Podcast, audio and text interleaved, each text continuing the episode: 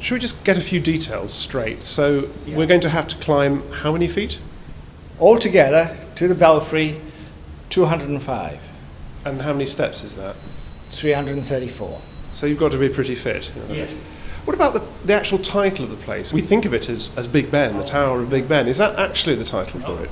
It's the clock tower. It says so on the door here. So where did Big Ben come from? Big Ben is the nickname of the Great Bell. Official name, Great Bell, but everybody calls the Big Bell Big Ben. It's a wonderful spiral staircase with this uh, wrought iron balustrade and looking up. Goodness, it's the opposite of vertigo. You're looking up layer after layer after layer of the spiral staircase. I think you've got a good head for heights. So, John, when was the clock tower built? It was completed 1859. And who designed it? Uh, Barry, Charles Barry, together with Augustus Pugin. He was interested in the decorative side of it. Let's save our breath for the climb. Phew, we've uh, arrived at moderately level ground. Where, where are we now, John? Right, we're in the prison room. Prison room. Yeah, 114 steps so far, about a third of the way. This is called the prison room. This is because we kept an MP here one night when he wouldn't behave himself. It's true.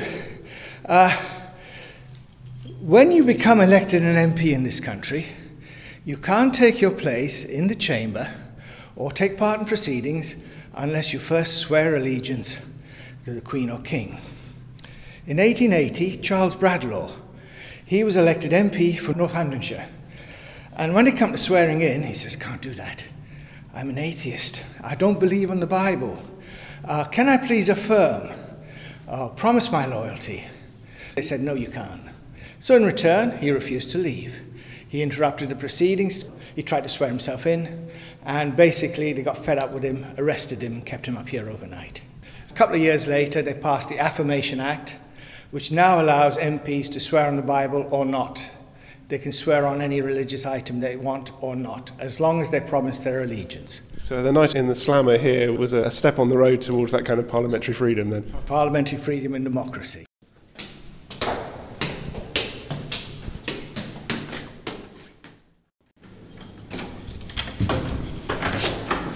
Phew. How far above ground are we here? Right, if you have a look in the door here, on the floor, you'll see the figure 182. 182 steps so far, just about halfway. Right? So this is where we used to have a couple of minutes rest. And then they came along and they made it an exhibition room. What you see in here, the brown things on the wall, they're not part of the clock. They're patterns for the great clock.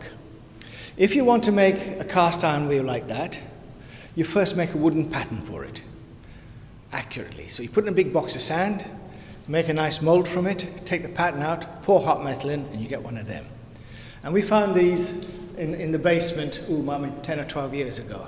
So these are the original mouldings to some of the clock mechanisms. Yes. 150 years old. Yep. Big Ben is the name of the great bell, or the hour bell. And we had two attempts at making that. We wanted a 14 ton bell, which at that time would have been the biggest bell in the country. So they went to a, a foundry, place called Norton, near Stockton on Tees, cast the great bell up there. Came in at 16 and a half tons. Uh, too big to go on the railways. It was so wide, two trains couldn't pass each other on the tracks. So they put on a boat called the Wave, SS Wave, hauled it all the way down here and offloaded it at a place called Maudsley's Wharf. It's where the Royal Festival Hall is. Put on a low loader and needed 16 horses to pull it across the bridge. Uh, The tower wasn't ready for it, so they put it up in a gantry and it tested it. And that was all right until a few months later along came Mr. Denison. He's the man who designed it, and he wasn't happy.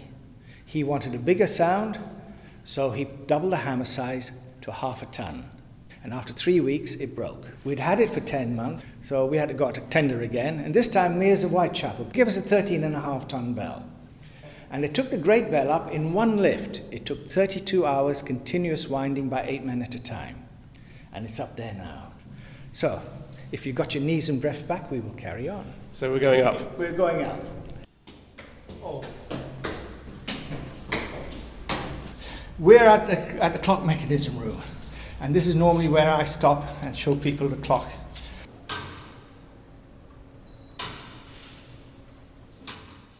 This is the great clock or the Westminster clock. It's the largest, most powerful, most accurate public clock in the world. Mechanical, of course. There's a wonderful inscription in uh, raised metal along the frame of the clock. This clock was made in the year of our Lord 1854 by Frederick Dent of the Strand and the Royal Exchange clockmaker to the Queen from the designs of Edmund Beckett Denison QC. Fixed here 1859. Correct. It's about 10 times the size of the average cathedral clock. It's 15 feet long, 4 feet wide, 18 inches on the bed plate, and total weight is 5 tons. This section here, this set of wheels, is known as the strike train. All that does is operate the hammer for Big Ben. If you come over this way, this one's going to work shortly. This is called the quarter train or the chiming train. This is the one that actually plays the tune, like that.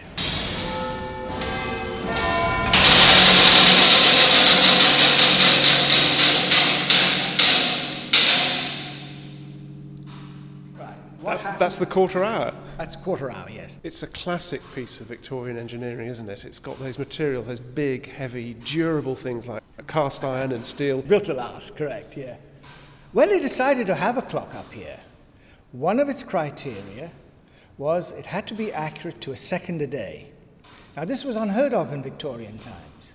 In Victorian times, if you had a turret clock running at a minute or two minutes a day accuracy, it was considered to be a pretty good clock. How good is the clock after 150 years of telling the time? Has it always managed to tell it to the second? No. This is a mechanical device.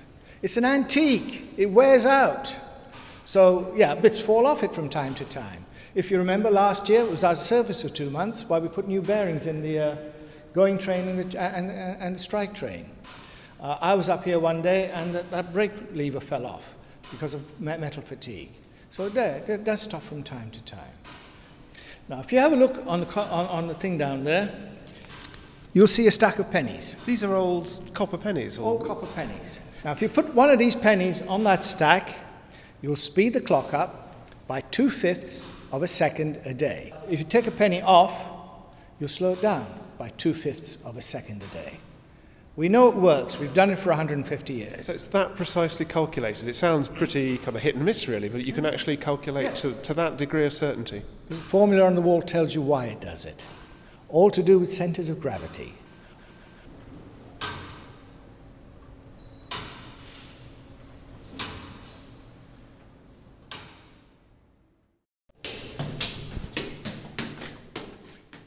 Have a feeling there's a lot more up there yet to visit. So yes, should we uh, should we get our breath back and carry on going up? I've got good news for you.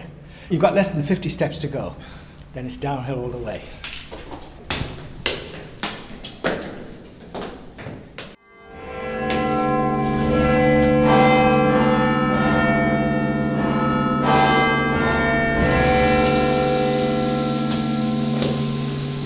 That's loud.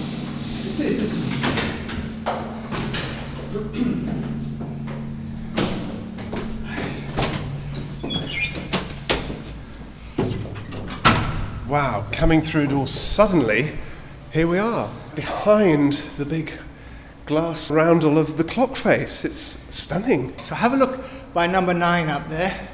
Can you see the shadow of the minute hand? It moves every two seconds. And that's because we have a two second pendulum. Every time the clock goes tick, the hands move. There it goes, inch by inch. And the hour hand is up there as well. The face itself is 23 feet across, made out of cast iron sections, and there's 312 bits of glass in it. Weight of each face is 4 tons. The minute hand is 14 feet long, it's a hollow copper tube. The hour hand is solid bronze at 9 feet. Are these the original hands? Are they, are yes. they the ones that were always installed? They've not been replaced since they, they were installed? since they've been installed. If you like to look that way at the lighting, Originally, we used to burn gas. And that's what the hoops in the wall are for, for the gas man to climb up and light the gases. Because the lights go on at sunset and switch off at, at sunrise. These lights had to be in constant attendance. They didn't have the flame failure devices we have today, so they had to keep an eye on them and make sure they stayed alight.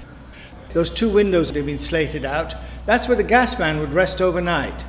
1906, we put electric light bulbs in, and then in 1994, we put these in. These are low energy, high efficiency, long life bulbs. We went green long before anybody else did. So at night, that glowing clock face that you see on the skyline is powered by these, these Yeah, bulbs. 28 of them. Now we, we clean the face, these faces, about every five years. I can imagine it's relatively easy to clean the inside of the face, but the outside might present one or two problems. What we do is we get all of half a dozen young fellas, tie ropes around them and push them off the top. They abseil down on the outside.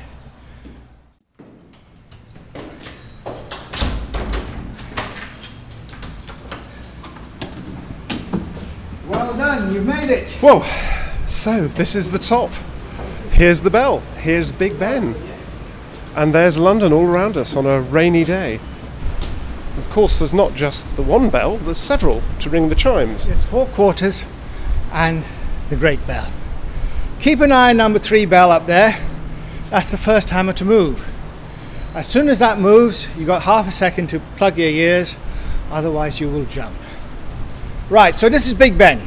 Seven foot six high, nine foot wide, eight inches thick, weighs 13 and a half tons. Three months after this one was put up here, it cracked. What effect does that have on the chime? None. It, the, crack, doesn't go all the way through the bell. It's only about an inch and a quarter deep. You're supposed to ring E below middle C, but unless you've got perfect pitch, you wouldn't find out it's just ever so slightly flat. It's not the biggest bell in the world. It's not the, no longer the biggest bell in the country, but it's the most famous bell in the world. And that's because millions of people listen to it every day and can recognize it. We transmit the sound live on the BBC at 6 pm and midnight. And millions of people listen to it.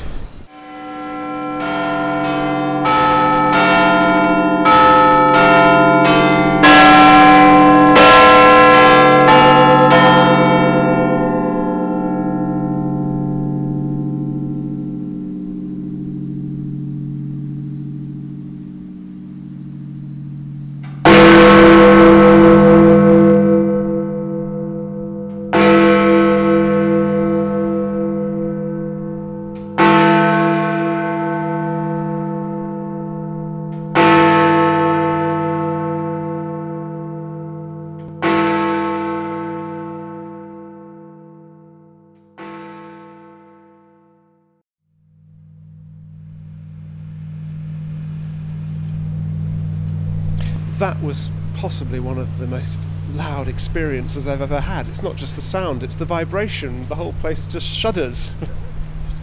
It is quite loud. Uh, that's why we give you earplugs up here. If you look directly above us, all the way to the top, you'll see an octagonal shape. That's the base of a signal light called the Ayrton light. Now, when either house is working, when Parliament is working, a flag will be flown on Victoria Tower, that's the one down the road there, at half past ten in the morning. Sunset, flag comes down, and that light will go on if Parliament is still sitting. So if you're watching the late night news tonight and somebody's being interviewed live with the clock face in the background, if there's a tiny little light above it, your MP is working very hard for you. He's on the job. That's what it's there for, it's to tell the world that Parliament is at work.